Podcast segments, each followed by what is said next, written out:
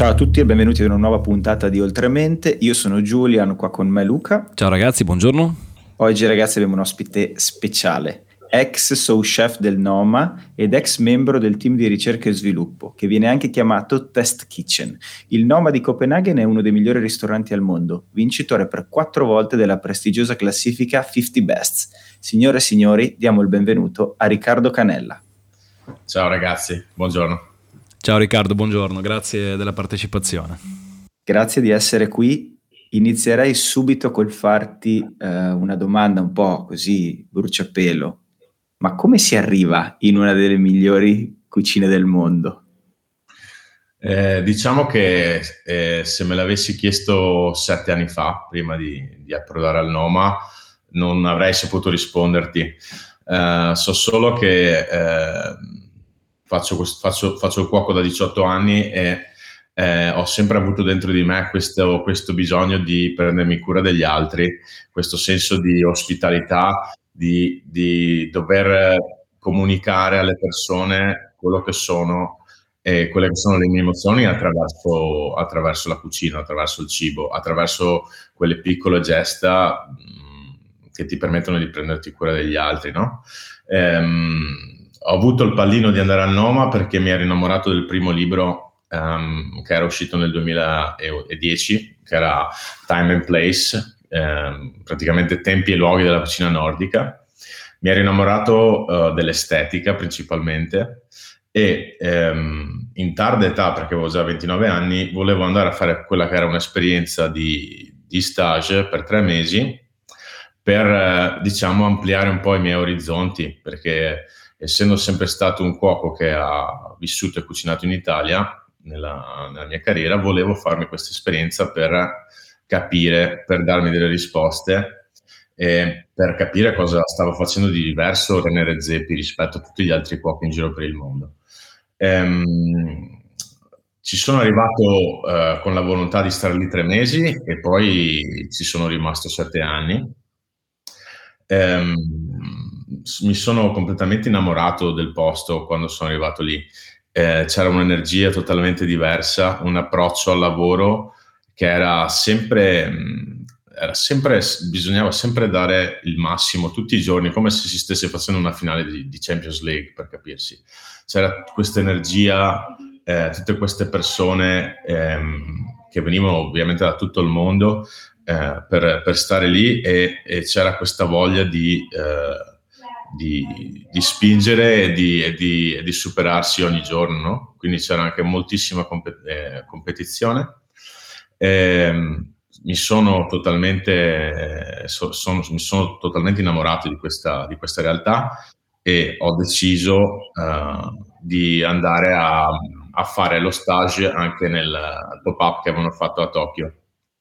Eh, praticamente cosa è successo? Nel 2015 il Noma ha deciso di spostare il ristorante a Tokyo per 10 settimane e di portare quella che era la loro filosofia, um, l'approccio scandinavo, usando tutti questi ingredienti particolari, nella, eh, appunto tra, traslando questo nella cucina giapponese, quindi trovando tutti gli ingredienti giapponesi e, e applicando questa filosofia.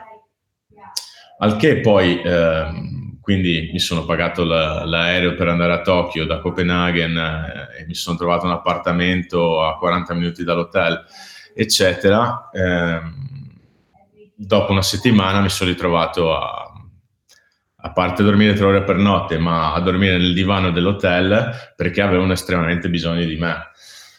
Io da, da, se vuoi, da Veneto, gran lavoratore, non mi sono mai tirato indietro, eh, ho dimostrato che eh, avevo una marcia in più rispetto agli altri e che eh, ehm, ovviamente anche t- tutta la mia carriera e le mie competenze pregresse erano di grande aiuto per quella che era la squadra al tempo e quindi dopo questo, questo questo breve, breve, breve pop-up di dieci settimane mi è stato offerto un lavoro da René stesso.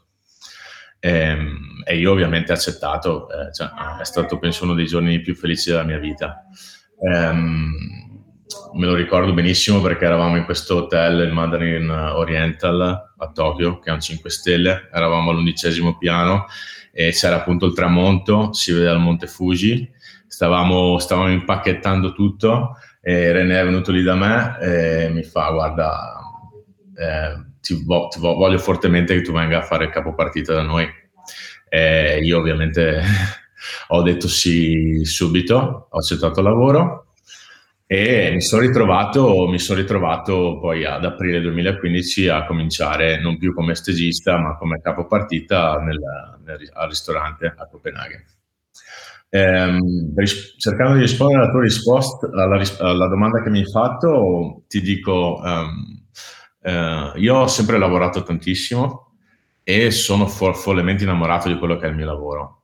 Uh, mm, mi immagino, immagino i sapori, mi immagino i piatti, mi immagino le combinazioni nella mia testa um, e, e, penso che sia um, la cucina è, è, un atto d'amore incredibile perché se tu pensi al cuoco, eh, che, sia, che, sia, in una trattoria o, un, o cioè anche in un posto, non deve essere per forza un posto di alta cucina, uh, dal, da un bar a, a, a un appunto osteria, trattoria o ristorante che sia, il, quella persona che cucina per te va a mettersi un po' a nudo no? di fronte al commensale.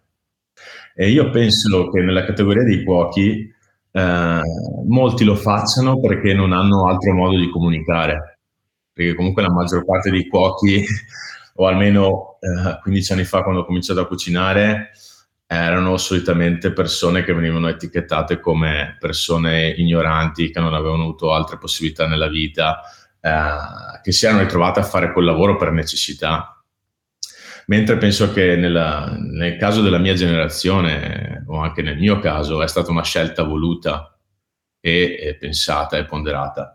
Ehm, penso che eh, io ho sempre avuto questa cosa dentro di me. Cioè, la risposta che ho è che eh, la cucina che mi ha chiamato e che mi ha, mi ha, fortemente voluto e io ho abbracciato questa cosa.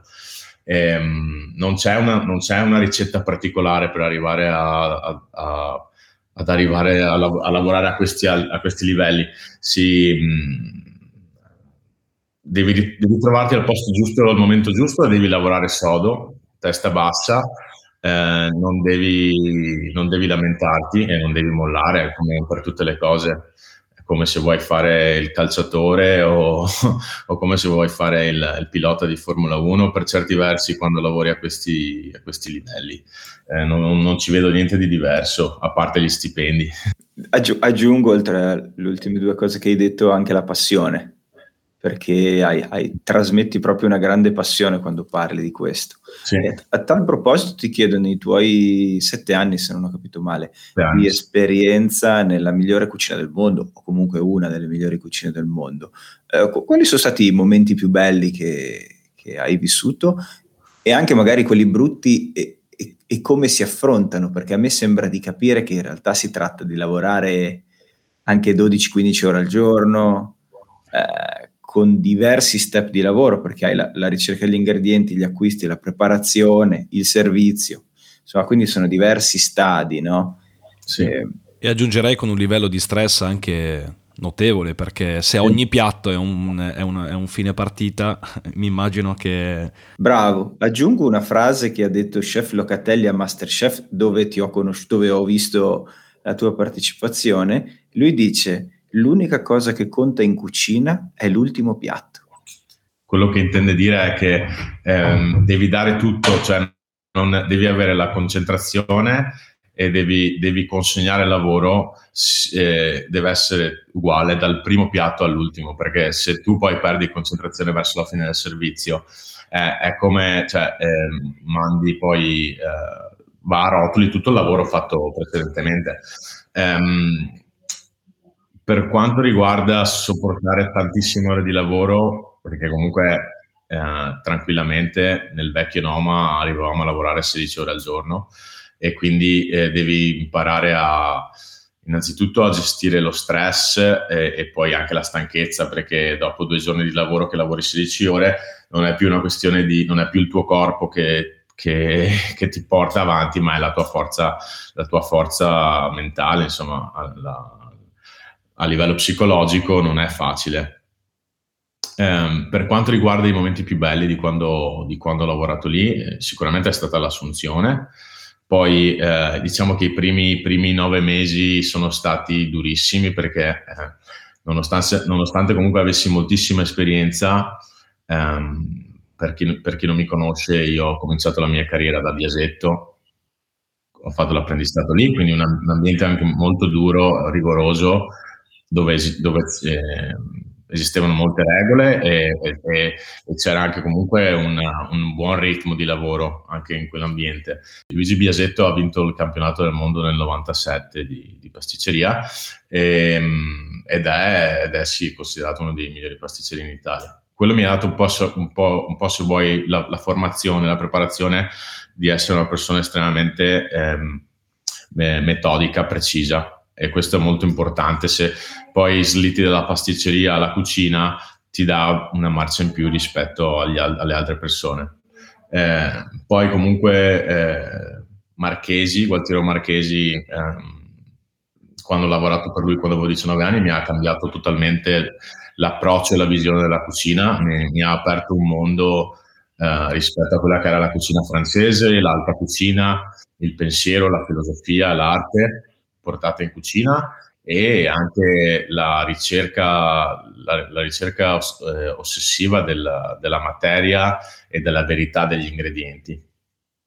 Eh, cosa che poi ho ritrovato anche nel modo di cucinare di Massimiliano Laimo, che ha il ristorante Le Calandre, 3 stelle Michelin a Padova, eh, anche se lui aveva un approccio molto più ludico e, e, e penso sia uno dei, dei, geni assoluti che abbia mai conosciuto a livello culinario, a livello sia di palato che di creatività e anche di appunto di questa, di questa semplicità apparente nel, nel, suo modo di cucinare.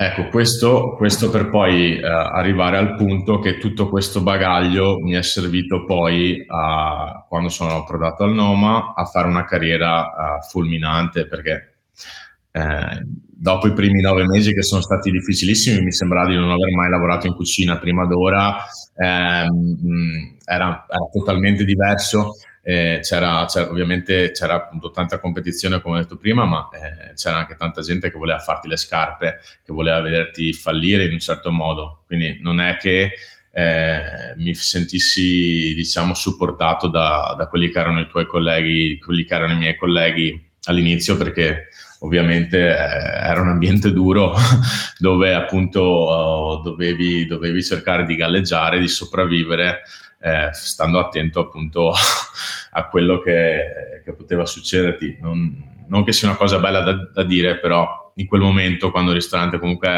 era il primo ristorante al mondo, c'erano centinaia di, di persone che avrebbero voluto essere al posto mio o, o di quello dei miei colleghi. Quindi, eh, come per tutte le cose, ovviamente si va a finire in quella, in quella comp- competizione nociva eh, che è comunque ancora molto presente nel, in, in, tanti ambienti di cucina, specialmente ad alti livelli. E, ehm, dopo nove mesi era Natale, Natale 2015, eh, vado a Parigi a, a mangiare in, in, alcuni ristoranti che, dove avevo prenotato all'Arpege, a Chateaubriand, eccetera, posti insomma templi della cucina. Eh, torno da questo viaggio e, ed era il giorno prima dell'ultimo dell'anno e René mi, mi siede a tavolino, mi fa devo parlarti, mi fa guarda vorrei che tu diventassi uno dei sous chef della cucina di servizio. Al che ti dico, eh, mi ero ritrovato un po' colto di sorpresa perché non avevo mai sentito, o almeno non avevo mai ehm, visto che qualcuno dopo così poco tempo, dopo, cioè così poco tempo nel ristorante potesse a, acquisire un ruolo di così, così importante all'interno della, della squadra. Al che cioè, questa cosa ovviamente mi ha fatto estremamente felice, però mi ero ritrovato anche un po' in difficoltà perché appunto eh, in un ambiente del genere è estremamente importante che tu ti acquisti la fiducia e il rispetto delle persone attorno a te, eh, prima di cercare di prenderti una posizione del genere. Diciamo che potrebbe essere anche un po' un suicidio del samurai, eh, dire di sì.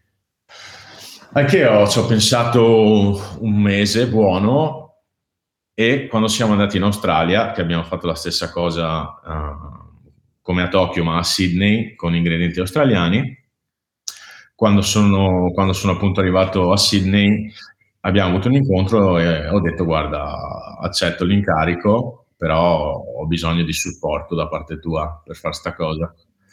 Uh, e niente, quello, quello sicuramente questa, quella mia decisione ha cambiato un po' anche la, la, la mia vita e la, e la, e carriera poi, ehm, perché da lì poi è iniziato tutto una, una, un percorso di crescita che mi ha poi portato a, a, a, far parte di tutti quelli che erano i de- dipartimenti dei ristoranti, quindi cucina di produzione, cucina di servizio, laboratorio di fermentazione, fino poi a, ad arrivare in test kitchen, che se vuoi è il fiore all'occhiello del ristorante, è il cuore pulsante dove, eh, dove vengono creati tutti i piatti del ristorante e dove René passa la maggior parte del tempo ed è anche un po', se vuoi, il posto più ambito, diciamo che...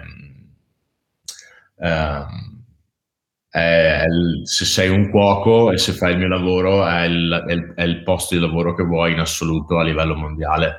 Cioè, quello è un po', diciamo, è un po' come scalare l'Himalaya. Anche se ti dico, io non mi sono mai sentito così, perché sono una persona che non si sente mai arrivata. È ovvio che bisogna, bisogna festeggiare per questi, questi traguardi, ma uh, per me è solo, cioè, è solo un punto di partenza ogni volta Um, alla fine poi eh, se la vedi da una prospettiva diversa è solamente un ristorante eh, detta così però non, se ci sei dentro e se la stai vivendo da dentro eh, ti, ti, tutta la tua vita eh, gira attorno a questo quindi ti sembra che tu stia facendo la cosa più, più, più figa e, e, più pazza de, de la, che puoi mai fare in vita tua però alla fine se vedi al di fuori è solo un ristorante. Senti Riccardo, ma mm, quindi mi sembra di capire che la, la parte più difficile è stata, mm, diciamo così, ottenere la fiducia appunto dei, dei collaboratori di questo, di questo, ristorante e come, come, ci sei riuscito, nel senso che tu da, da, mm, da pari livello poi sei, hai scalato, tra l'altro in un tempo brevissimo, no? Hai, sì. avuto una carriera quasi fulminante, nel senso che eh, da uno stage di, di, tre mesi sei passato in pochissimi mesi, altrettanti mesi a... In un anno, in un anno circa essere su chef. Sì. Mm, questa difficoltà enorme, no? che poi da, da, magari un lavoro individuale è diventato un lavoro di squadra, mi sembra di capire. Cioè, se ci puoi fare un po' una panoramica di come si lavora anche dentro una cucina del genere per chi come me eh, non ha proprio idea di, di, di, cosa significa, di quanti siete, di quali sono i ruoli, di, di come viene un po' svolto e qual è stato poi il tuo, il tuo cambio. Allora, eh, beh, quando parliamo appunto di cucine di grandi ristoranti, ehm, solitamente eh, nel caso nostro o di altri pochi ristoranti al mondo abbiamo una squadra di 60 persone in cucina. Eh, sono suddivise in questo modo, C- c'è un, un, un, executive chef, quindi l'head chef della cucina, e sotto a questi ci sono più o meno 5 su chef che poi sono divisi tra cucina di produzione, cucina di servizio e poi solitamente questi chef vanno a gestire tutte le altre sezioni al di sotto. Eh, il ristorante è diviso in quattro sezioni nella, sezione, nella, nella cucina di servizio non divise con, con lo stampo francese che ha fatto Escoffier, quindi non si divide primi piatti, secondi piatti, piuttosto che entremetier, che sarebbero poi eh, tradotto chi fa paste o risotti e pasticceria. Eh, da noi sono divise per numeri 1, 2, 3, 4 e ogni sezione è a capo di 5-6 piatti del menù. In queste sezioni più o meno ci sono tra i 4 capi partita, che sono tutti allo stesso livello, e, ehm, e poi appunto c'è un su chef che supervisiona la sezione e che poi va a gestire il servizio e a comunicare con, con l'executive chef. È così poi per la cucina di produzione che è separata, c'è un sous chef in carico, eh, un capo partita e poi lì eh, più o meno 30 stagisti da, da gestire. Um, Come eri tu quando sei entrato praticamente. Assolutamente, quindi cosa succede? Quando, quando inizi lo, lo, stage parti sempre da, da, zero, quindi inizi da questa cucina di produzione, inizi a capire quali, le, quali sono le dinamiche del ristorante, principalmente tutti i più grossi lavori del ristorante vengono fatti lì, per capirci se devi pulire tutte le erbe selvatiche che arrivano, ehm, preparare tutto quello che è, se vuoi, il pesce, le, le proteine, ehm, ci sono lavori, lavori che, che, vengono fatti al ristorante che impegnano tantissimo tempo. Per esempio, quando facciamo l'olio di fiori di sambuco, eh, bisogna prendere i fiori di sambuco uno a uno, eh, metterli in un contenitore sopra del ghiaccio per evitare l'ossidazione e poi vengono frullati con dell'olio di colza per estrarre appunto l'olio essenziale del sambuco. Quindi ci sono preparazioni, nonostante ci siano tecnologie ai giorni nostri che possono permetterti di, di, di, di risparmiare tempo. Nel caso nostro, eh, il, lavoro, il, lavoro, che facciamo è assolut- assolutamente ti porta via tantissimo tempo, tantissime ore del giorno solamente per preparare poi cose che vengono poi mangiate in 30 secondi da un commensale. E quindi eh, appunto per quel motivo si cominciava, parlo, dico si cominciava perché nel nuovo ristorante sono cambiate un po' di cose, non si fa più pranzo e cena, si fa solo cena. Um, iniziamo alle 6, alle 6 di mattina e finivamo a luna di notte. Per questo motivo, perché poi te, la preparazione porta via tantissimo tempo e poi devi fare il servizio del pranzo, pulire, prepararti per il servizio della sera e poi fare il servizio serale e poi pulizie. Quindi è un continuo, è una macchina che deve essere perfettamente oliata, tutto deve andare come, come, come previsto, altrimenti eh, è un, un, effetto domino che non ti permette di, di, di, di performare ad alti livelli. Ehm, oltre alla cucina di produzione, spiegavo, c'è anche il laboratorio di fermentazione che è completamente separato, dove c'è uno a capo, l'head, l'head chef del, del reparto della fermentazione, che era David Zilber, e adesso è Jason White, che lavora appunto con una squadra di quattro persone. E oltre a questo poi c'è il Test Kitchen dove ho lavorato io, che è un gruppo, appunto se vuoi, l'elite dell'elite del ristorante, dove quattro persone lavorano a stretto contatto con René per creare tutti i piatti. Eh, c'è da dire che c'è stato un cambiamento fortissimo tra quello che era il vecchio, no, il vecchio Noma e il nuovo Noma. Eh, perché nel 2018 abbiamo cambiato location, abbiamo aperto un ristorante più grande, un po' più fuori dal centro e lì il, il focus principale di René era di creare un ambiente eh, per noi, per le persone che, che, lavorano, per gli stagisti, un ambiente un po' più umano, perché questo se, se vuoi era stato appunto un punto focale nel, nel nostro settore che va cambiato perché una persona che lavora 16 ore al giorno per 5 giorni alla settimana, che non dorme, che comunque viene messo a, a, a livelli di stress altissimi e pressione molte volte eh, non gestibile da, alcuni, da alcune persone, eh, ti ritrovi a creare un po' anche dei mostri a livello umano. Cioè, eh, io ho visto delle scene nel, nel, nel primo Noma che se te le descrivo probabilmente eh, tu mi diresti ma siete solamente un branco di pazzi perché cioè, visto gente che aveva attacchi di panico perché non riusciva a, a,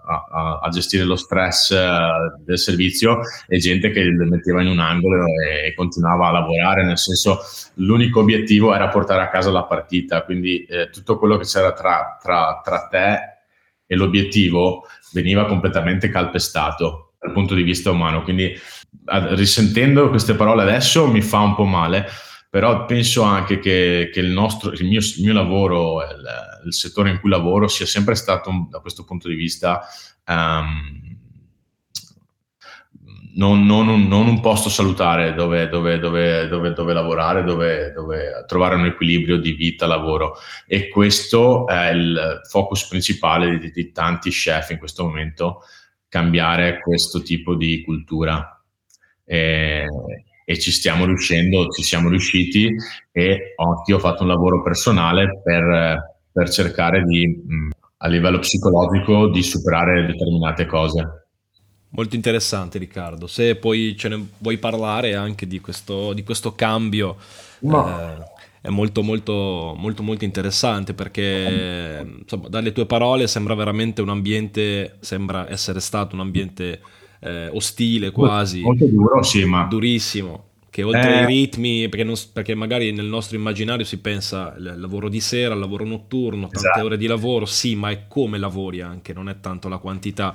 Immagino che una squadra di 60 teste che lavorano come delle macchine, eh, come sì. dici tu, no? qualsiasi cosa accada ti passo sopra, basta portare il piatto fuori in un certo modo, quindi... Sì. Se mi eh. permetto di aggiungere che eh, non è solo un termine di quantità, ma stiamo anche parlando di qualità, quindi il piatto che deve uscire deve essere all'altezza del miglior ristorante al mondo, perché le persone pagano alcune centinaia di euro e vengono da tutto il mondo per essere lì. Assolutamente. Quindi è un misto di queste due cose. E appunto questo è anche uno dei, dei motivi per cui hai così tanta pressione addosso a te, perché dici gente viene a fare l'esper- lo- l'esperienza della loro vita e tu devi dare tutto quello che hai.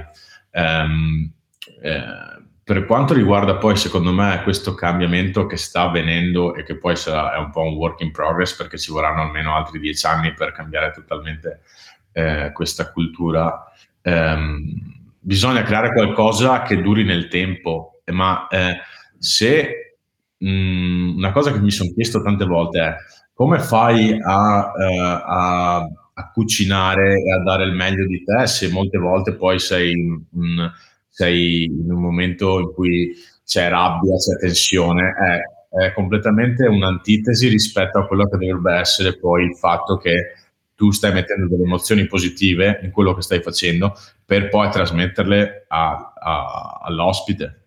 Quindi um, non può, non, secondo me non può coesistere questa cosa, non, cioè non può continuare a coesistere perché eh, eh, va contro quelli che sono i principi del, che vi, che vi, spiegavo, per cui ho cominciato a cucinare, nel senso di prendersi cura delle persone, ma bisogna iniziare a prendersi cura di se stessi per poi essere al meglio per fare il lavoro. E non ha senso poi, secondo me, lavorare 16 ore ehm, perché non dai il meglio di te stesso. E quindi eh, questa, eh, siamo passati già eh, dal vecchio al nuovo nome a passare a lavorare da 95 ore alla settimana a lavorarne 65 ed è, ed è, una, ed è una, un taglio di ore pazzesco. Eh, la, la, tua mente è più lucida, riesci a pensare più velocemente, ehm, riesci anche, ti, ti, infastidisci molto meno perché ovviamente quando sei stanco poi è un attimo che uno per una piccola cosa ci si arrabbia o ci siano del, dei battivecchi. Eh, nel caso mio, io penso che la risposta nel mio settore sia rallentare.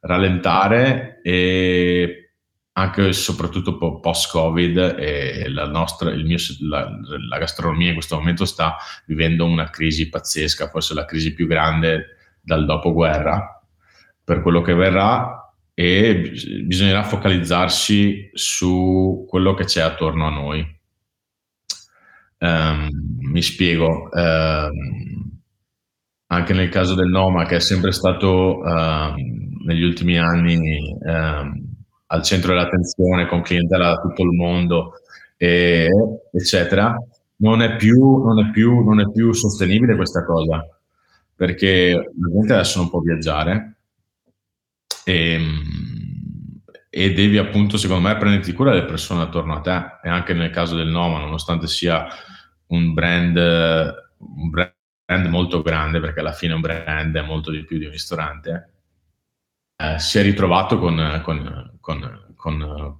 cioè, niente attorno. Eh, nel, quando, io, quando noi abbiamo fatto il primo lockdown a marzo, a me è crollato il mondo addosso perché tutte quelle che erano le tue certezze, le mie certezze eh, per anni, e poi ti ritrovi senza un lavoro, senza, cioè non puoi fare quello che ami, non puoi stare in mezzo alla gente, non puoi cucinare, ti ritrovi che non hai, cioè, ti manca veramente la terra sotto i piedi. Ehm, quindi eh, nel caso della ripartenza penso che sia fondamentale prendersi cura di se stessi, anche, soprattutto per, per chi fa il mio lavoro. Ed è tra l'altro quello che mi è arrivato di più quando ti sei presentato perché eh, mi è arrivata tut- oltre a tutta la tua passione per la cucina questa tua intenzione mh, introspettiva, comunicativa eh, riguardo, riguardo appunto a trasmettere attraverso il piatto quello che sei tu e quindi devi stare bene per trasmettere bene. Abbiamo parlato di arte, di immagine, di verità di ingredienti. Allora mh, mm, ti volevo chiedere che cosa significa per te ricerca e sviluppo in cucina e che cosa significa invece per Riccardo ricerca e sviluppo. Questa è una bella domanda. Allora, um, più, più, che ricerca e sviluppo, io direi cos- eh, una cosa che, che, che mi frulla sempre in testa è cos'è l'avanguardia eh, perché appunto facendo parte di, eh, del test kitchen per quattro anni ti rendi conto che sei, eh, sei alla punta di un movimento, di un movimento gastronomico eh, che appunto eh, cerca di sondare i terreni di, di quello Uh, di quello che è possibile fare nel, nel mio lavoro. E molte volte quando ti ritrovi, quando sei davanti e non c'è nessuno davanti a te, è difficile sapere dove andare. Ehm, la risposta cui mi sono dato, appunto, cosa io reputo sia l'avanguardia, eh, è che credo sia vedere le cose, le stesse cose che noi vediamo attorno a noi nella nostra quotidianità, eh, da una prospettiva diversa. Eh, e c'è una cosa che dico sempre, è che per me si può ancora fare avanguardia con, con l'aglio e il prezzemolo, eh, e mi spiego cosa intendo. Eh, vabbè, aglio e prezzemolo eh, sono due cose che vengono usate in qualsiasi tipo di cucina eh, a livello quotidiano, in tutte le case delle persone. Eh, quello che intendo è che tu puoi con questi due ingredienti, per esempio, eh, creare delle cose totalmente nuove avendo degli approcci diversi a questa materia. Per capirci, un mese fa ho fatto quest'acqua fermentata di orzo e prezzemolo e il risultato è stato incredibile perché stavo facendo degli studi riguardo al prezzemolo, contiene un aminoacido che si chiama tirosina, che è presente in, in alcune pietanze come parmigiano, prosciutto crudo, ed è quell'aminoacido che dà quella sensazione di umami in questi ingredienti. Quindi il risultato è stato incredibile perché questo prezzemolo poi che è stato fermentato a, tre, a 28 gradi per tre giorni con questo orzo, eh, si chiama Koji, quindi è un orzo che è stato inoculato con, con un Aspergillus oryzae che è, ehm, per, per, spiegare a chi non sa cosa sia il Koji, è la base per fermentare salsa soia, miso, eh, sake e via dicendo la cosa, la cosa stupefacente di questa, di questa, acqua che ho fatto è che alla fine eh, risultava il sapore come se fosse quasi un dado granulare di quelli che compri che, che poi ovviamente sono sintetici, contengono eh, monodigliceride degli acidi grassi. Eh, eh, ed, è, è, stato, eh, non so se mi, mi spiego dicendovi queste cose. Assolutamente, assolutamente. Cioè, mh, questo, questo, tuo sperimentare, no? questo fare quasi un lavoro di, di chimica, di, di, di, laboratorio, porta ad avere risultati simili, nonostante... Eh, Stai usando degli ingredienti che sono conosciuti a tutti o a più. Comunissimi, lavorati in maniera diversa. Sì.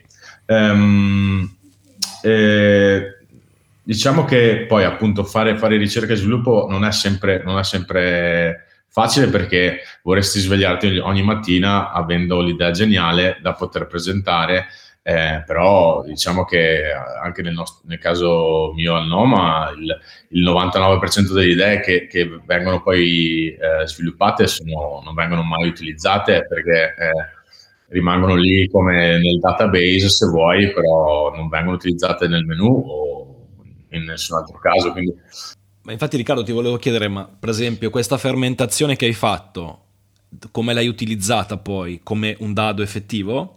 No, no, eh, viene, risulta un brodo, eh, viene, ho fatto una chiarificazione a freddo, quindi ho congelato questa, questa diciamo, acqua fermentata e l'ho fatta chiarificare attraverso una, una un'etamina, quindi una maglia fine, viene fuori questo brodo che sembra quasi un, un brodo di pollo di al colore. Ho fatto un'emulsione con del burro e con eh, dell'olio di, di sambuco e verrà usato nel nuovo menu del Noma, anche se comunque non faccio più parte del test kitchen adesso, però uno dei ragazzi ha utilizzato questo elemento per fare un piatto di piselli e asparagi del nuovo menu. Ehm, questo appunto per, per, per dire che ehm, il modo anche in cui approccio gli ingredienti è sempre molto semplice, eh, però eh, è molto importante cercare di tirare fuori la verità di questi ingredienti, eh, nel senso che eh, ci, sono, ci, sono, alcuni abbinamenti e io, come dicevo, me li, me li immagino in testa molte volte, eh, che se messi assieme creano qualcosa di magico. E adesso ti faccio degli esempi per cui la gente può capire.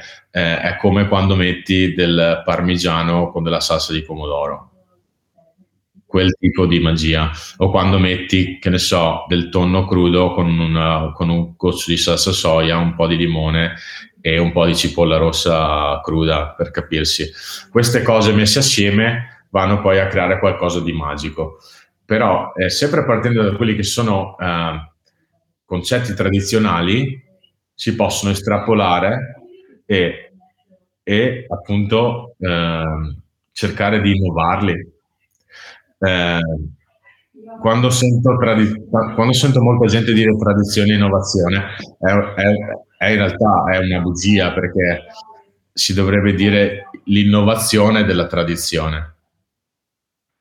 Ehm, poss- quello, quello, che era, quello, quello, che era tradiz- quello che è tradizione adesso non era tradizione magari 30 anni fa. Quindi appunto cos'è, cos'è la tradizione? È creare, creare qualcosa che poi eh, fa parte dell'uso comune delle persone, anche nella cucina. E poi quando si va a, a fare qualcosa di nuovo, eh, che appunto chiamiamo avanguardia, non è ancora conosciuto a queste persone, però alcune cose, se ci sono dei concetti estremamente forti, queste cose possono poi diventare tradizione. E nel caso della cucina nordica, che ha, che ha appunto creato René Redzepi, perché non esisteva un movimento di cucina nordica, c'era un deserto gastronomico in Scandinavia prima che il nome iniziasse a fare quel che ha fatto.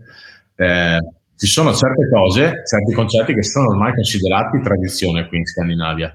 E nel caso eh, appunto del Noma, che ha cambiato non solo il mondo gastronomico, ma anche ehm, gli usi e i costumi delle, di, del, delle, persone che vivono qui a Copenaghen, in Danimarca, se non Svezia e Norvegia, eh, ci sono stati dei cambiamenti nelle case delle persone, tanti ingredienti che il Noma ha iniziato a usare magari 17 anni fa, adesso si trovano al supermercato per capirsi.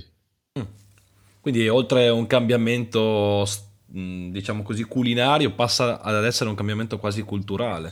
Eh, ma diciamo eh, la rivoluzione che è avvenuta, le rivoluzioni non sono mai solo di un settore. Nel caso della rivoluzione del Noma, o se vuoi anche la rivoluzione che poi ha fatto il Bugli con la cucina molecolare, ehm, si possono studiare a livello antropologico, anche se mio, dal mio punto di vista una rivoluzione come quella che ha fatto René Redzepi è molto più profonda perché si è anche insediata nelle case delle persone.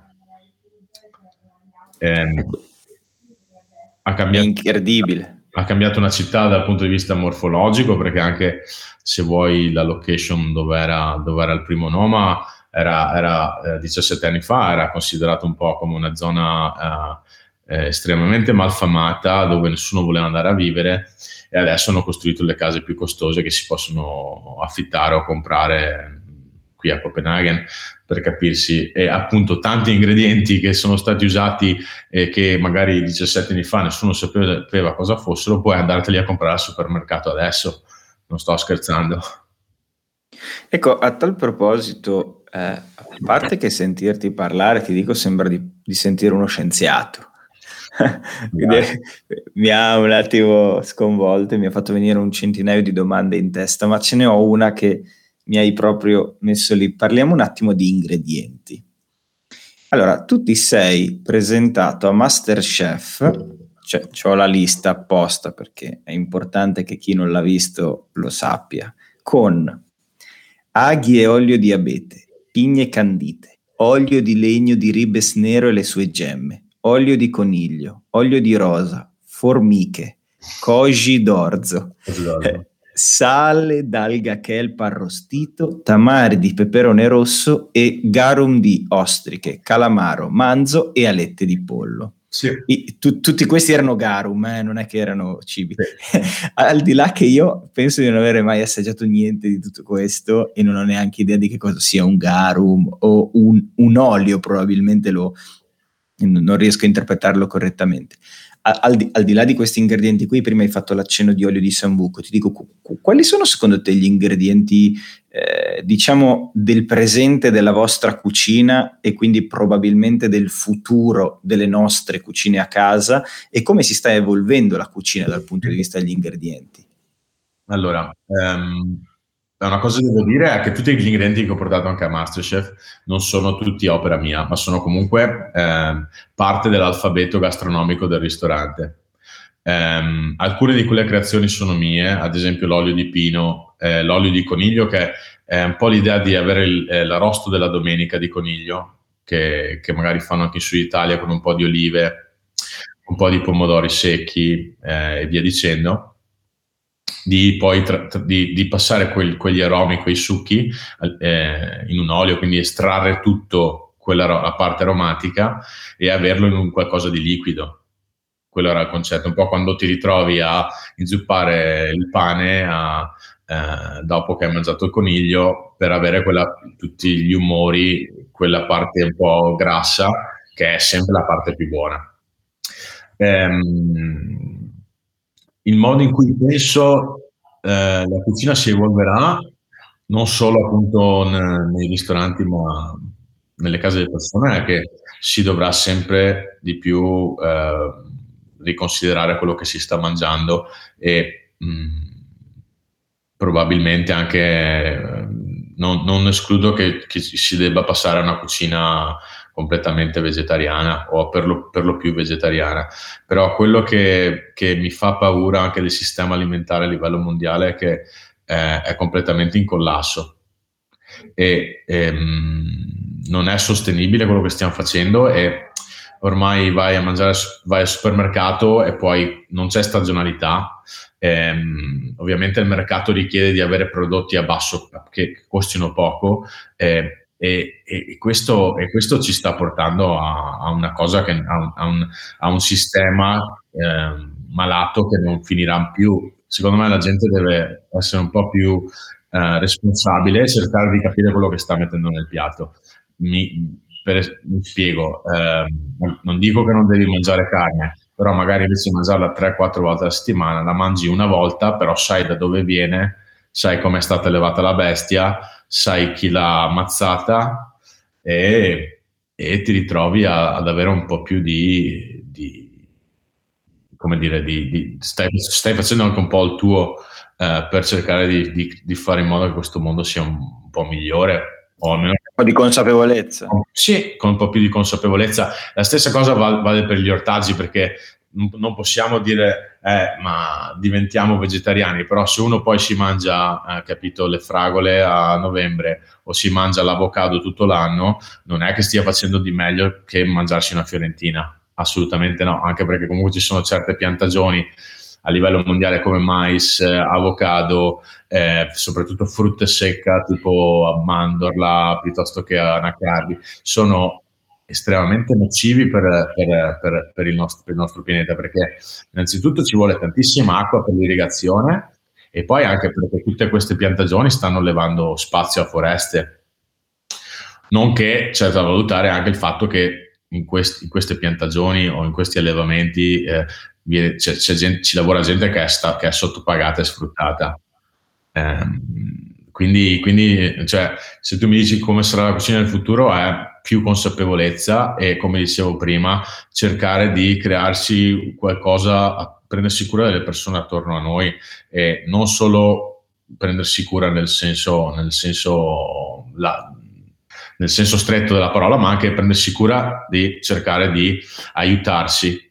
Cioè, se tu c'hai un contadino vicino a casa, aiutalo, compra qualcosa da lui, cerca di supportarlo. Eh, cioè, non andarti a comprare, capito, il, il Big Mac. Riccardo, trovo molto coerente questo tuo discorso, anche in merito a quello che hai detto prima, sulla tradizione che si rinnova nel futuro. Quindi, in qualche modo, è come se a livello eh, alimentare, anche nutrizionale, nella nostra cucina, dovessimo guardare avanti eh, con quello che abbiamo sì. lasciato alle spalle. Cioè, non dico di rifarsi l'orto perché magari non si riesce, però eh, in qualche modo avere più un contatto con quello da dove veniamo, cioè la natura, la, sì, la, l'etica e la possiamo mettere un po' tra parentesi se vogliamo, però almeno la, la stagionalità, ecco. Assolutamente, ma cioè, non, non, è, non, è, una cosa nuova del fatto che tanti giovani come noi stiano ritornando alla terra, eh, ma ci, ci, vuole, ci, vuole, dobbiamo riappropriarci un po' di, riappropriarci di questo contatto con quello che è con quello che è la natura, con quello che è attorno a noi, ma no, non dico che tutti debbano diventare contadini o che, eh, o che de- debbano mettersi a fare chissà che cose a casa, ma dico cercare di capire più. Cioè, eh, non, puoi per, non, puoi dire, eh, non puoi pensare di andare al supermercato e di spendere, che ne so, uh, un euro per un chilo di radicchio. Cioè, co- cosa gli arriverà al contadino che l'ha prodotto? Eh, bisogna iniziare a pagare il giusto e bisogna anche iniziare a eh, capire quali sono le cose di stagione e, e co- cosa, cosa, mangiare o no. E poi secondo me anche una cosa che, che, che si sta sviluppando tantissimo è l'utilizzo appunto delle alghe in cucina, cioè quello a livello di nutrienti e, e, a livello anche di reperibilità, quella è una cosa che ci ritroveremo, sarà parte del nostro, del nostro uso eh, in, in, dieci anni, assolutamente. Anche perché comunque eh, la pesca, il sistema della pesca a livello mondiale è, è in collasso pure questo, non c'è più pesce da pescare. Eh, ovviamente ci sono tanti discorsi di politica e corruzione come per tutte le cose, dove c'è l'essere umano ovviamente cioè, fa sempre parte di noi. Eh, ci ritroviamo poi che fra dieci anni probabilmente il, il, sogno di andarsi a mangiare un, un, sushi da un maestro giapponese che fa quel lavoro da 40 anni probabilmente non sarà più possibile. Eh, ed è una delle risposte che ho avuto quando ho fatto questo viaggio di ricerca in Giappone nel 2020, prima, prima del Covid, che eh, ci siamo ritrovati a mangiare nei posti eh, da questi maestri di cucina kaiseki, quindi quella che è la cucina tradizionale giapponese, piuttosto che maestri di sushi, piuttosto che in tempi buddisti a mangiare cucina vegana, che quello, quello che stanno facendo non è più sostenibile a livello di pesca, eh, a livello di, di reperibilità, quindi anche loro dovranno cambiare il modo di vedere le cose e quello che poi serviranno ai loro ospiti. Eh, la mancanza principale mi sembra proprio di avvertire che sia la materia prima, cioè non, non c'è più materia prima. Mm, sì, sì, sì, Beh, perché eh, diciamo che abbiamo abusato un po' di tutto quello che era, eh, che era la natura finora e adesso ci stiamo, stiamo, pagando le conseguenze. Nel nostro piccolo, anche qua in Danimarca, noi vediamo, ti faccio un esempio, ne, prendiamo questi ricci di mare che vengono pescati a mano quindi è comunque super sostenibile, dalle isole Faroe.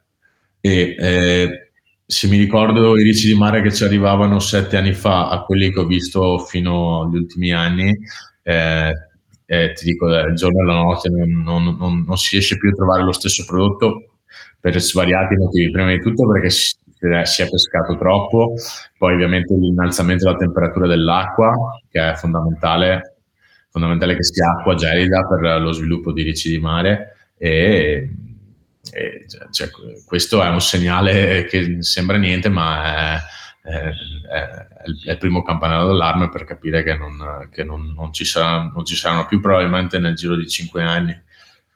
Senti Riccardo, eh, a proposito di, di cibo e di, di, ingredienti e di cucina, no? Abbiamo, cosa, cosa, mangia uno chef come te? Qual è il tuo piatto preferito o il tuo ingrediente preferito? Guarda, ehm, a, a, casa principalmente cucino, uh, fa, cioè per me e la mia ragazza eh, cuciniamo tanta, tanti piatti di cucina italiana, quindi magari una o due volte alla settimana della pasta, pasta, che magari faccio io, facciamo noi, pasta fresca. Mi piace moltissimo il riso, quindi risotto, e poi principalmente ho la fortuna di avere questo, questo, questa persona che conosco che importa tanti prodotti di, eh, di frutta e verdura italiani qua a Copenaghen e quindi mangiamo tantissima frutta e verdura italiana. Eh, non, perché, non perché sia solo, patriot- cioè solo patriottismo, ma anche perché eh, il livello di quello che puoi trovare qui rispetto a quello che è il sistema agroalimentare in Italia sono due qualità completamente diverse. Cioè, se vai a comprarti una carota o una zucchina al supermercato, non sarà mai buona come una carota o una zucchina che, che mangi in Italia. Per il semplice motivo che qua la maggior parte delle cose sono tutte importate, ovviamente riescono a prodursi gran poco al di fuori di rapa rosse, patate verze e aglio, d'inverno non c'è molto. E se dovessi proprio scegliere un piatto preferito? Tortellini, tortellini in brodo. Tortellini in brodo, eh beh, Bologna, sì. da, Bologna da, bolognesi, da bolognesi io e Luca ti siamo grati di questa scelta anche perché ah. ci fa tornare un pochino sulla terra rispetto a quello che, di cui abbiamo parlato fino ah, adesso. No? Adesso parlando sempre del discorso ehm, del, della tradizione dell'avanguardia, allora, sono sempre stato innamorato di tortellini perché mia nonna li faceva, li aveva imparati a fare da questa signora appunto bolognese ed era uno di quei piatti che mi ricorda subito famiglia, domenica, condivisione e poi vabbè, bontà perché sono comunque cioè, sono un, un, capolavoro del genere umano il tortellino. Ehm, tre settimane fa li ho fatti con un caro amico giapponese che, che lui lavora al Noma lavora ancora lì, lavora ancora nel Test Kitchen e abbiamo fatto appunto cercando di vedere questo tortellino dal, dal, punto di vista di un giapponese. Quindi cosa avevamo fatto? Il ripieno avevo fatto dei funghi maitake, che sono dei funghi che in italiano non so il nome comune, ma il nome latino è grifola frondosa. Li abbiamo affumicati e poi cotti nel, nel burro nocciola. Ci abbiamo aggiunto del miso di pomodoro, della salsa, salsa soia, del bergamotto e un po' di mascarpone, abbiamo fatto ripieno, e poi il brodo, anziché fare il brodo di carne, abbiamo fatto un brodo con del katsebushi, che è questo ehm, tonno che viene essiccato, affumicato e poi fermentato, che è la base, se vuoi, per fare il dashi, che è questo brodo giapponese che è a base di alghe e appunto katsebushi, che viene tagliato sottile con questa specie di mandolina. E il risultato finale è eh, avevi queste cose che all'occhio sembravano dei tortellini, però ti sembrava di mangiare una, una ciotola di ramen, tra virgolette. Ma ehm, incredibile, buonissimo. Poi ci avevamo messo dell'olio extravergine affumicato, del succo di bergamotto e ti dico, eh, era uno dei piatti di tortellini più incredibili che abbia mai avuto. Non ha niente a che vedere col tortellino tradizionale, però appunto questo per farti capire che secondo me fare avanguardia vuol dire vedere le stesse cose con un punto di vista diverso. Poi ovviamente se lo facessi, se facessi un piatto del genere a Bologna probabilmente te lo tirerebbero fuori dalla finestra e posso anche capire. Eh, Fai il tortellino di mare. Mia mia, mia, nonna Agata, che saluto, ciao nonna, sicuramente. Sì, ma sai che a volte certe cose bisogna farle capire alle persone, ci vogliono anni e anni prima che le persone possano essere aperte al cambiamento e questo capita in tutte le cose. Nel caso della cucina italiana io vedo che tanta gente si nasconde a questo, a questo grosso pilastro che è la tradizione perché poi vedo tanti miei colleghi che danno tanto a parole danno tantissimo rispetto alla tradizione, ma poi quando vanno a, ad eseguire eh, questi piatti appunto super tradizionali, non sono neanche eseguiti eh, bene, dal mio punto di vista. Non sono fatti come dovrebbero essere fatti. Po'... Ehm, E questa cosa, secondo me, è un po' il limite della cucina italiana. Eh, tutti si nascondono dietro la tradizione, ma chi anche millanta di farla non la sta facendo come, come sarebbe giusto che sia. E ti dico, io, eh, come mi immagino che la cucina che, che, sogno di cucinare, eh, io mi sogno di cucinare piatti della cucina tradizionale che hai appunto cercato di migliorare vedendolo con un punto di vista estremamente contemporaneo. Questo non vuol dire Um, io odio quelli che dicono appunto tradizione, innovazione, tutte queste cose qua. Allora, ho, um, bisogna focalizzarsi sull'identità perché c'è stata troppa gente per troppo tempo che ha semplicemente scoppiazzato di qua e di là. Parlo del mio settore, ma ovviamente così anche nel settore della, della moda, dell'arte, del design. Eh, invece non si è mai focalizzati su quella che è qual è la mia identità, cosa voglio fare, perché viviamo una società, probabilmente complice dei social media, che ti dice di essere il migliore, di essere più figo, eh, ma nessuno ti dice eh, che devi essere te stesso. E questa è una cosa che vedo nel mio lavoro. Eh, vedi tantissime persone che sono, stanno facendo copie di copie di copie e non vedi niente di quello che è la loro personalità in quello che stanno mettendo nel piatto. E, mm, quello secondo me è il futuro della gastronomia, Mette, eh, non aver paura di mettere la propria identità nel piatto e, e poi sì, eh, se qualcuno si offende è un po' anche chi se ne frega, sinceramente. Su questo secondo me eh. Marchesi era molto bravo e ha dato sicuramente a... è stato l'unico padre della cucina italiana che ha cambiato un po' uh, la gastronomia uh, negli, anni, negli anni 80, 70 e se tu vedi appunto il risultato che ha avuto nelle nuove generazioni di cuochi, più o meno tutte le persone che adesso stanno facendo qualcosa di buono o che hanno un'idea chiara di cucina sono persone che sono passate da lui e appunto lui era una di quelle persone che non si sfamava di, di cibo ma si sfamava di, di, arte, di letteratura, di cultura. Eh, questo è è una cosa che, che, appunto mi tengo sempre bene in mente. Cerco comunque sempre di, di, di, di tenermi al passo con, con, tutto il resto, con tutto quello che gira attorno alla cucina. Eh, adesso mi hai fatto venire in mente, al di là che sfondi una porta aperta, eh, quindi ti ringrazio di aver condiviso questo, questo messaggio eh, per i nostri ascoltatori. Eh, mi, mi hai fatto venire in mente una domanda, ma che, che eh, mi, è, mi, è, sorta durante questo tortellino rivisitato di cui parlavamo adesso, no? che è il tortellino italiano ma con ingredienti di fatto quasi tutti giapponesi, mi è sembrato di, di capire. Sì.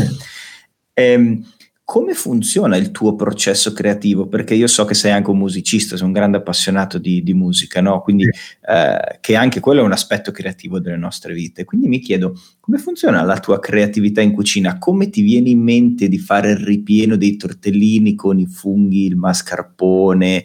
Cioè, allora, quali sono i passaggi che la tua mente fa se riesci a descriverli? Eh? Eh, non, riesco, non, riesco, proprio a, a non riuscirei a descriverti come fi- filologico, ehm, però la, penso che, sai, dopo, dopo, tanti anni che frequenti qualcosa, intendo frequentare eh, come frequentazione quotidiana, quindi nel mio caso cucinare, ehm, dopo, dopo, un tot di anni acquisti quel, quel qualcosa in, più, quella specie di igiene che ti permette poi di mettere le cose assieme senza neanche pensarci più di tanto eh, ed è quello appunto che succede a chi uh, acquista estrema consapevolezza e um, riesce a um, essere artigiano in quello che fa. Um, c'è una frase che dico sempre, che dicevo sempre a, ai, miei, ai, miei, ragazzi o comunque chi lavorava con me, è che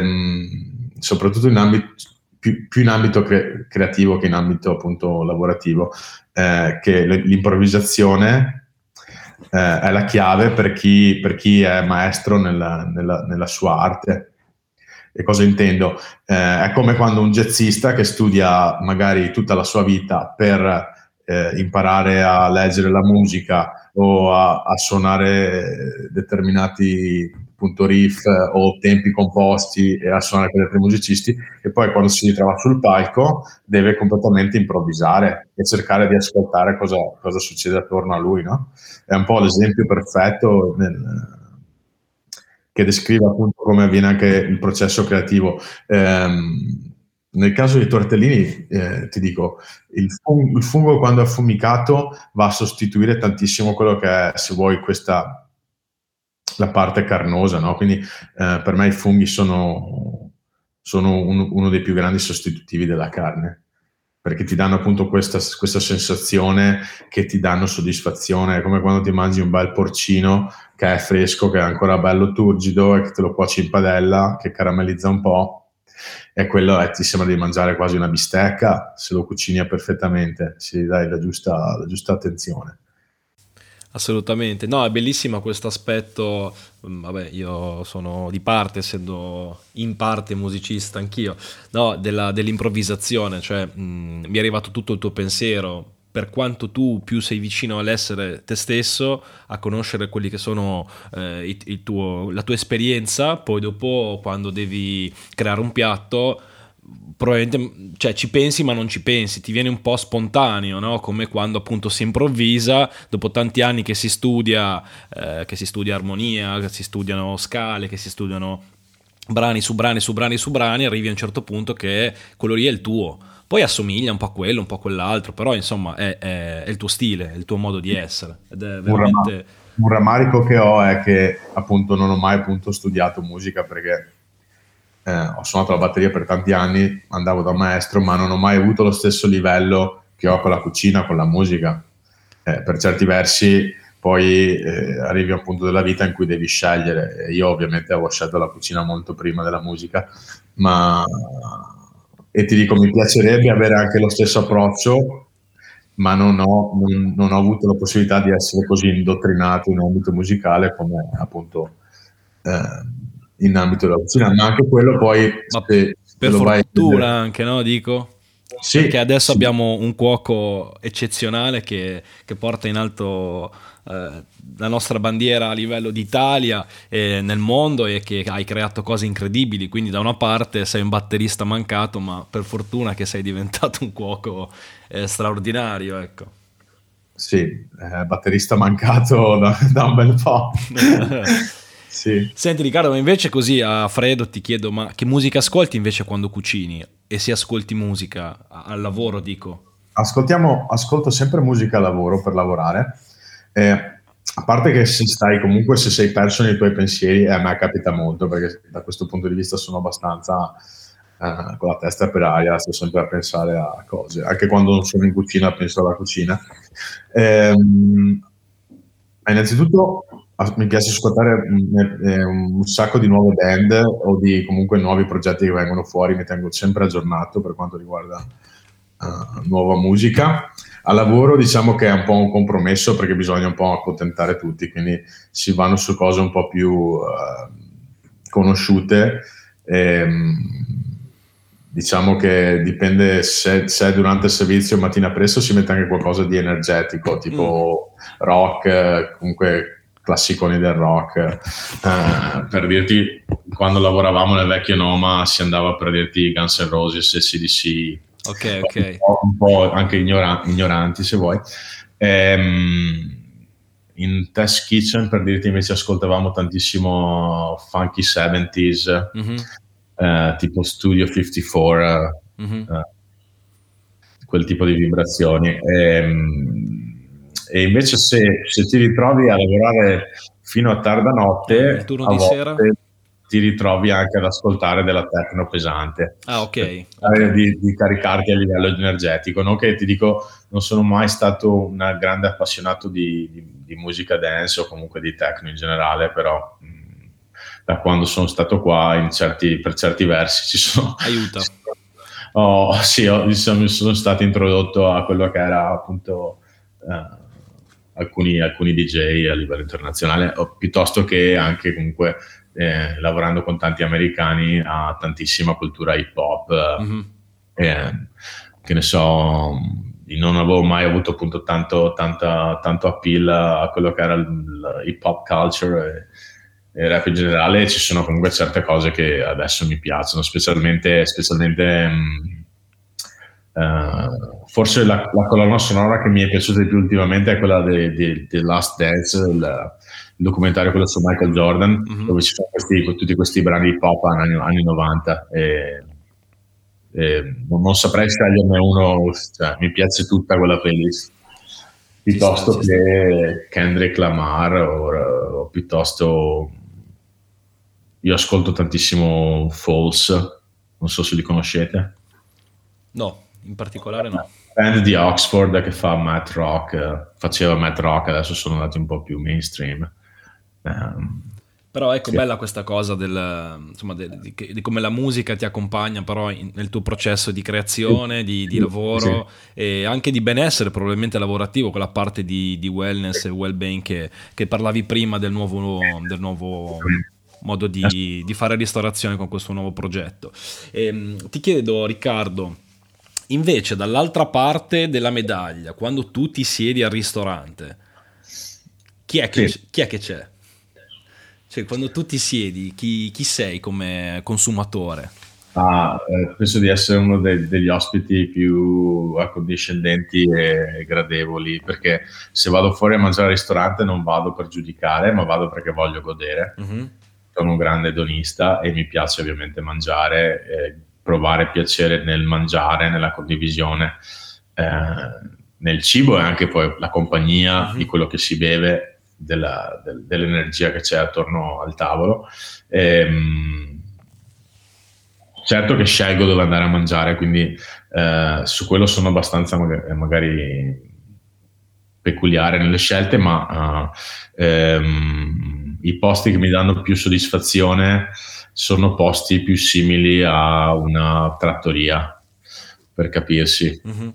Cioè, più familiare, più... più tradizionale, più... Sì, però, però, voglio comunque andare a mangiare in un posto dove, cioè, dove c'è qualcuno che cucina, che, sta, che, sa quello che sta facendo. Mm-hmm. Eh, diciamo che negli ultimi anni il gastronomico non le ho avute in uh, grandi ristoranti, ma le ho avute eh, con tantissime esperienze di cibo di strada, per dirti quando stavo viaggiando in Messico e Sud America nel 2017, ho, sono stato sorpreso da quella che era, per dirti, tutta quella che è la cultura gastronomica anche messicana, di quello, delle, delle cose incredibili che puoi mangiare per strada. Eh, vabbè, il tacos prima di tutti, di, di, svariati modi, ma piuttosto che ceviche in Perù, eh, piuttosto che, mh, mm, non so... Eh, la, la, la, manioca fritta in Brasile. Um, ci, cioè, veramente sono rimasto sorpreso, soprattutto nella cultura messicana, che ha una cultura gastronomica molto profonda come la nostra. Eh, non è riuscita a tramutare questa, appunto, questa, questa forte cultura e tradizione nei, in piatti di alta cucina e quando vai a mangiare in questi ristoranti di alta cucina uh, in Messico eh, ti ritrovi a mangiare delle cose che non hanno nessun tipo di identità. Poi ti ritrovi a un mercato, eh, in un angolo c'è il tacchero che ti fa il tacco al pastore, che lo paghi eh, 30 centesimi, che ti dà quasi fastidio pagarlo così poco perché... Per quello che eh, vale, dici sì. Per quello che vale, per il valore che ha, non solo a livello di materie prime, ma il valore, il valore profondo che ha per questa gente che comunque tramanda qualcosa e lo fa da generazioni.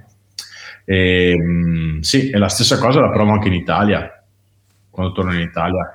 Um, anzi, più, più, viaggio e più sto fuori dal mio paese e più avrei voglia di fare un viaggio di, di riscoperta dal nord a sud per andare in cerca di tutte quelle realtà di piccoli produttori o anche di persone che comunque si occupano di agroalimentare che forse noi ci stiamo un po' dimenticando, ma anche non, forse non abbiamo neanche, almeno io stesso penso di non avere neanche la, essere così ignorante da non sapere. Eh, ci sì. sono delle cose incredibili che succedono nel nostro paese, però eh, siamo secondo me molto bravi a non accorgercene o pensare che l'erba del vicino sia sempre la migliore. Eh, Riccardo, dicelo quando fai questo viaggio che ci aggreghiamo Guarda, eh, secondo me ovviamente questo 2021 non sarà possibile, però 2022 secondo me sarà l'anno giusto.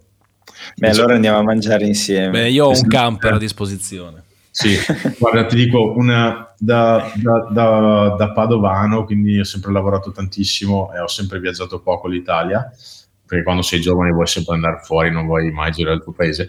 Io non ho, non ho mai girato sull'Italia, non sono mai stato in Sicilia, non sono mai stato a Napoli e ti, ho questo, adesso questo forte bisogno di, di volerlo fare, lo sento proprio. Ma ne varrà la pena, eh? ne varrà assolutamente eh sì, la pena. Cioè, non vedo l'ora, non vedo l'ora, specialmente la Sicilia. Ecco, riguardo, riguardo a, a me è fatto venire in mente una cosa riguardo a queste tue radici italiane, no? Tu, tu, dici sempre, l'hai detta appunto a Masterchef, la ripeti anche sui social media, eh, una frase la quale chiedere, della quale ti volevo chiedere il significato, che è libero è chi ha radici profonde. Sì. Sentiti libero di correggermi se l'ho pronunciata o detta male. Ah, giusto. Eh, ci, ci, spieghi che, che, significato ha per te questa frase? Assolutamente. Um, allora, io sono sempre st- stato ossessionato da quella che è eh, appunto la, il significato, il simbolo degli alberi, no? Che, che sarebbe praticamente che eh, più le radici vanno in profondità e più l'albero ha modo di svilupparsi in altezza. E questo è un concetto bellissimo perché un, a livello di tensione è, è, un, è, un, ossimoro assurdo perché se tu pensi che per andare in alto devi andare, devi andare in profondità, ehm, questo poi si trasla in quella che è anche le nostre vite ed è una, una metafora bellissima che io mi porto dentro sin dalla giovane età e quello che intendo con quella frase è che più tu sei conscio eh, di chi sei e da dove vieni e cosa, dove stai andando, cosa vuoi fare nella vita. E più tu sarai attorniato innanzitutto da, un, da un'aura che ti permette di veramente di esprimerti e di illuminare anche altre persone, ma avendo questa pace interiore eh, di chi sa chi è, eh, puoi fare poi, puoi andare e puoi fare tutto quello che vuoi nel mondo e fare del bene. E quindi questo è un po', se vuoi, il mio, il mio mantra, se vogliamo dire. Eh. Be- bellissimo, bellissimo messaggio, davvero, grazie, grazie di, averlo, di averlo condiviso. Eh, so che tanta gente, tanta gente, non ha capito quella frase e alcuni anche la, l'avevano un po' criticata perché dicono ecco arriva adesso qua il cuoco che dice queste frasette eh, un po' se vuoi eh, sempliciotte eh, per, fare, per colpire, ma in realtà è una cosa a cui credo fortemente e eh, è una cosa no, ma... che poi si è enfatizzata dal fatto quando io sono comunque andato via da, dall'Italia che mh, mm, mi rendo conto che io sono estremamente orgoglioso di essere italiano ed estremamente orgoglioso di quelle che sono le mie radici e io se vuoi eh, mi reputo e lo dico sempre per scherzare una, un cuoco di campagna no? comunque cioè, vengo da, uh, da, una famiglia che comunque non io stesso, comunque magari i miei nonni hanno sempre stati contadini, come probabilmente la maggior parte di noi dopo guerra, alla fine la maggior parte dei nostri nonni erano comunque contadini. E, e questa cosa appunto della mia infanzia passata tanto in campagna, respirare comunque quest'aria di stando con i miei nonni, con, con i miei genitori, mangiando cose estremamente sane, ehm, sapendo ed iniziando anche un po' a, a, ad allenare quello che è stato il mio palato, eh, ad, a, capire cosa era buono da, cosa, da, cosa, da, da quello che non era buono, iniziare a discernere, questo poi fa parte inconsciamente di quello che è il tuo bagaglio culturale gastronomico. Ed era il discorso che vi dicevo appunto appena abbiamo iniziato a, a parlare, quando voi dicevate che non, non, sapete niente di cucina, in realtà è un errore perché molti, avete moltissime nozioni e moltissimi eh, concetti e idee che voi avete dentro, che abbiamo dentro e che però fino a che non, non ci mettiamo, non ci mettiamo in... Uh, uh, non, non, ci confrontiamo con altre persone che hanno culture diverse, non riusciamo a capirlo. Ed è una cosa che io ho capito solamente dopo che ho lasciato appunto l'Italia, eh, confrontandomi con tanti colleghi comunque eh, che ad esempio, non so, tanti colleghi americani che eh, loro fino a prima di venire a lavorare al Novo magari andavano a mangiare Burger King o all you can eat uh, diner. Eh, è chiaro che loro hanno una percezione dell'ingrediente e, e un'esperienza palatale che è completamente diversa dalla mia. Certo, certo. Ehm, Riccardo, visto che ci abbiamo alla conclusione, io starei ore a parlare con te, però cerchiamo di avere rispetto del tuo tempo, ehm, visto che sappiamo che sei molto impegnato. A proposito, possiamo, possiamo allungare un altro po', eh, senza problemi. Siamo materiale. Ti volevo chiedere, um, quali sono i tuoi progetti futuri? Perché abbiamo iniziato dicendo che sei un ex sous chef del Noma, sì. eh, quindi che cosa ci racconti? Apri il tuo ristorante? O... Eh, allora. ti chiedo prima che cosa stai lavorando, perché mi avevi accennato prima che stavi lavorando a uno pseudo progetto segreto e cap- capiamo anche che cosa puoi, puoi è dire. Un progetto, è un progetto, sì, non, po- non, posso purtroppo sbilanciarmi troppo su questa cosa perché è ancora allo stadio embrionale, però ehm, quello che posso condividere è che ehm, dopo questo, appunto, questo Covid e questa anche crisi esistenziale che ho avuto un po' l'anno scorso per il fatto che eravamo chiusi e che non facevo più il mio lavoro, eh, mi sono reso conto di quanto non sia abbastanza per me aprirmi semplicemente un ristorante per esprimere me stesso, ma ho l'intenzione forte di iniziare a cambiare a piccoli passi, ovviamente, una goccia nell'oceano, eh, come una formichina, quello che è il, nostro, il sistema alimentare a livello mondiale.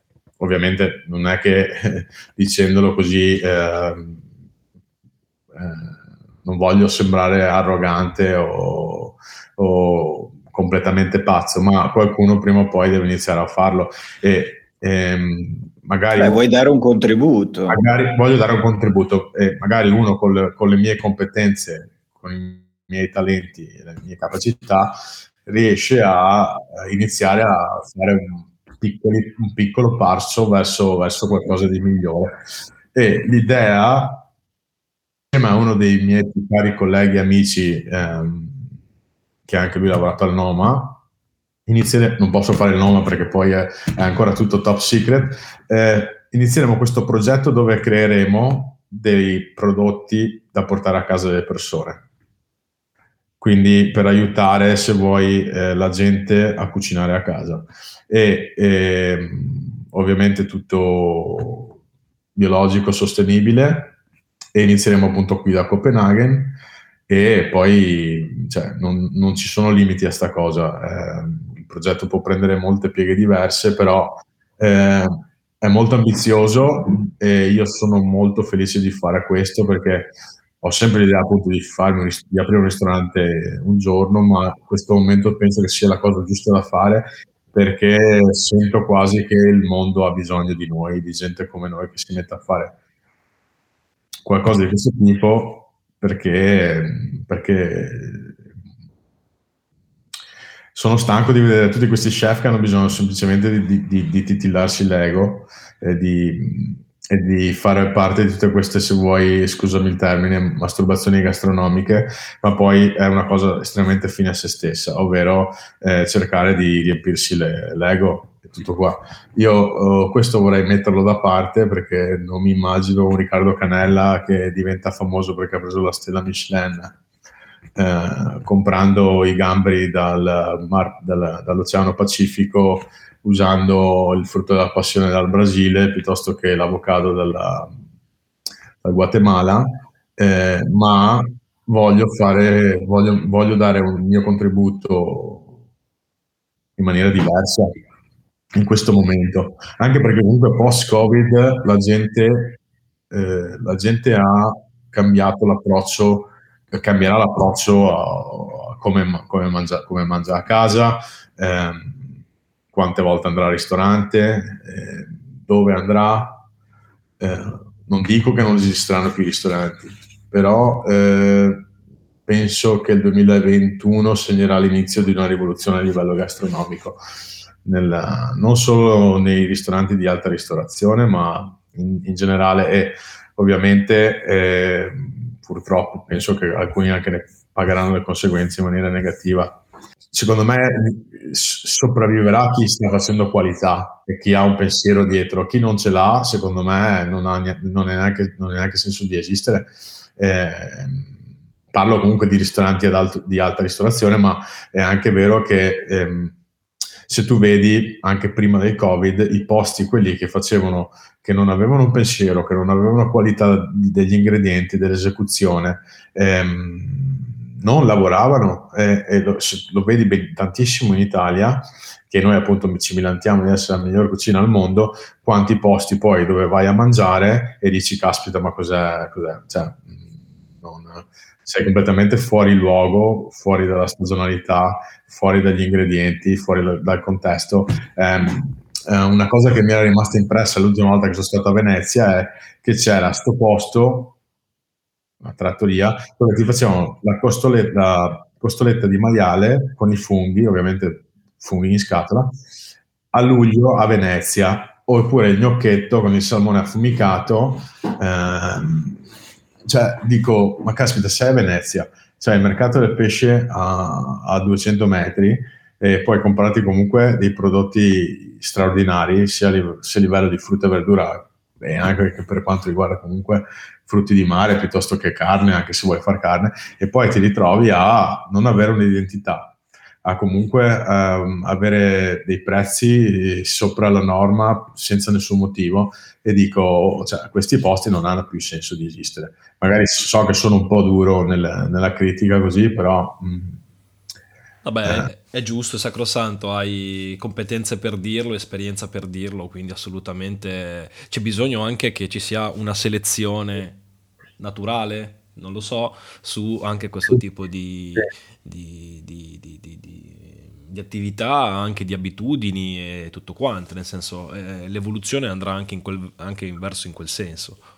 Sì. il mercato è la selezione naturale, il cliente deciderà quali ristoranti sì. vale la pena, tra virgolette, salvare no? e, quali, e, quali, valorizzare. Ecco. Io sono d'accordissimo con te, Riccardo, pur non conoscendo bene il mondo della ristorazione. Ma voi, voi dove, adesso, quando, quando riapriranno tutto anche in Italia, voi dove andreste a mangiare?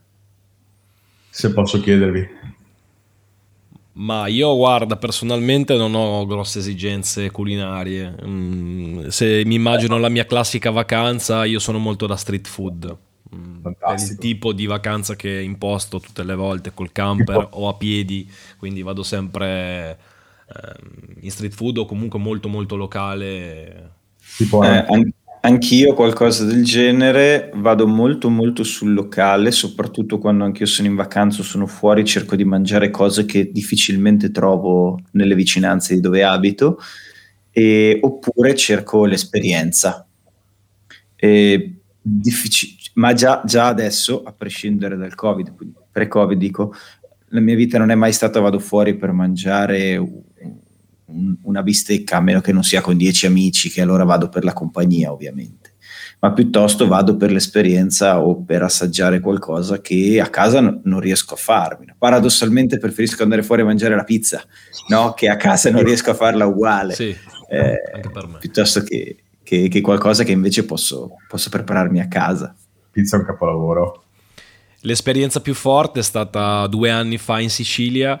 Eh, mercato del pesce, pesce fresco, uh, vado, vado, in camper, me lo sono fatto, poi io sono un mangio molto semplice, quindi molto basico, però era un'esperienza unica perché quel pesce lì era lì, appunto. Sì, esattamente. cioè, no. appunto è un po' se vuoi la, la, il riassunto di quello che sto dicendo, eh, eh, sai quello che stai facendo, stai, sai quello che stai mangiando e, e non importa come lo fai e poi ti dico la semplicità comunque soprattutto. Um, Paga sempre non, ehm, non, è che bisogna fare chissà che... Ehm, quando, quando, uno mangia, se uno ha un ingrediente freschissimo e, lo, e, lo, e cerca di appunto di tirare fuori la, la verità di quell'ingrediente, ehm, e non, non hai bisogno di nient'altro. Assolutamente. Eh, tantissimi grandi chef dicono che uno dei vantaggi cioè una delle cose più importanti della, dell'alta cucina è avere grandi materie prime che poi si cerca di manipolare il meno possibile, no? Sì. Eh, quindi di fatto è vero che la, la, la semplicità, eh, diciamo la semplicità nell'ambito preparazione, ma poi in realtà difficoltà nel trovare la materia prima di, di, di alto valore, no? di, di per, prestigiosa non perché rara, ma perché di alta qualità, no? con sì. la stagionalità giusta, eccetera. Riccardo, siamo direi ahimè alla fine di questa, di questa, puntata, veramente fantastica, piena di contenuti, hai dato veramente un contributo eh, enorme al nostro podcast e, e, penso che sei di grossa ispirazione perché arriva tutta la tua passione. Eh, tutto, il tuo, tutto il tuo scopo intrinseco del perché lo fai ed è mh, mm, enormemente coerente e, e, condivisibile, veramente una, una gran bella esperienza. E, ehm, conclu- e quindi ti ringrazio di grazie aver partecipato. Luca, eh, ti saluto, ti salutiamo con eh, la domanda classica che poniamo a tutti i nostri ospiti, eh, che è che cosa significa per te andare oltremente? Significa, uh, senza mezzi termini, uh, cercare di essere se stessi, cercare di illuminare e ispirare le altre persone e cercare di, di eh, trovare la verità, di andare in cerca della verità. E appunto poi secondo me la cosa finale, ehm, la, la, la, felicità e libertà, senza, senza far male a nessuno, ma eh, avere il coraggio di, appunto, di, di potersi esprimere. Grazie Riccardo per aver condiviso questo pensiero. E mm, ti ringrazio anche a nome di tutti gli ascoltatori che sicuramente saranno entusiasti di ascoltare questa puntata. E ti faccio un grandissimo in bocca al lupo per questo progetto e magari ci risentiremo tra qualche mese o tra qualche anno eh, dove ci racconterai insomma come sta andando questa, questa innovazione che vuoi portare nelle case delle, delle persone assolutamente. Grazie a voi e grazie dell'opportunità di essere eh, con voi oggi e vi auguro, vi auguro il meglio e in bocca al lupo anche a voi. Grazie, grazie Riccardo, alla prossima. Ciao.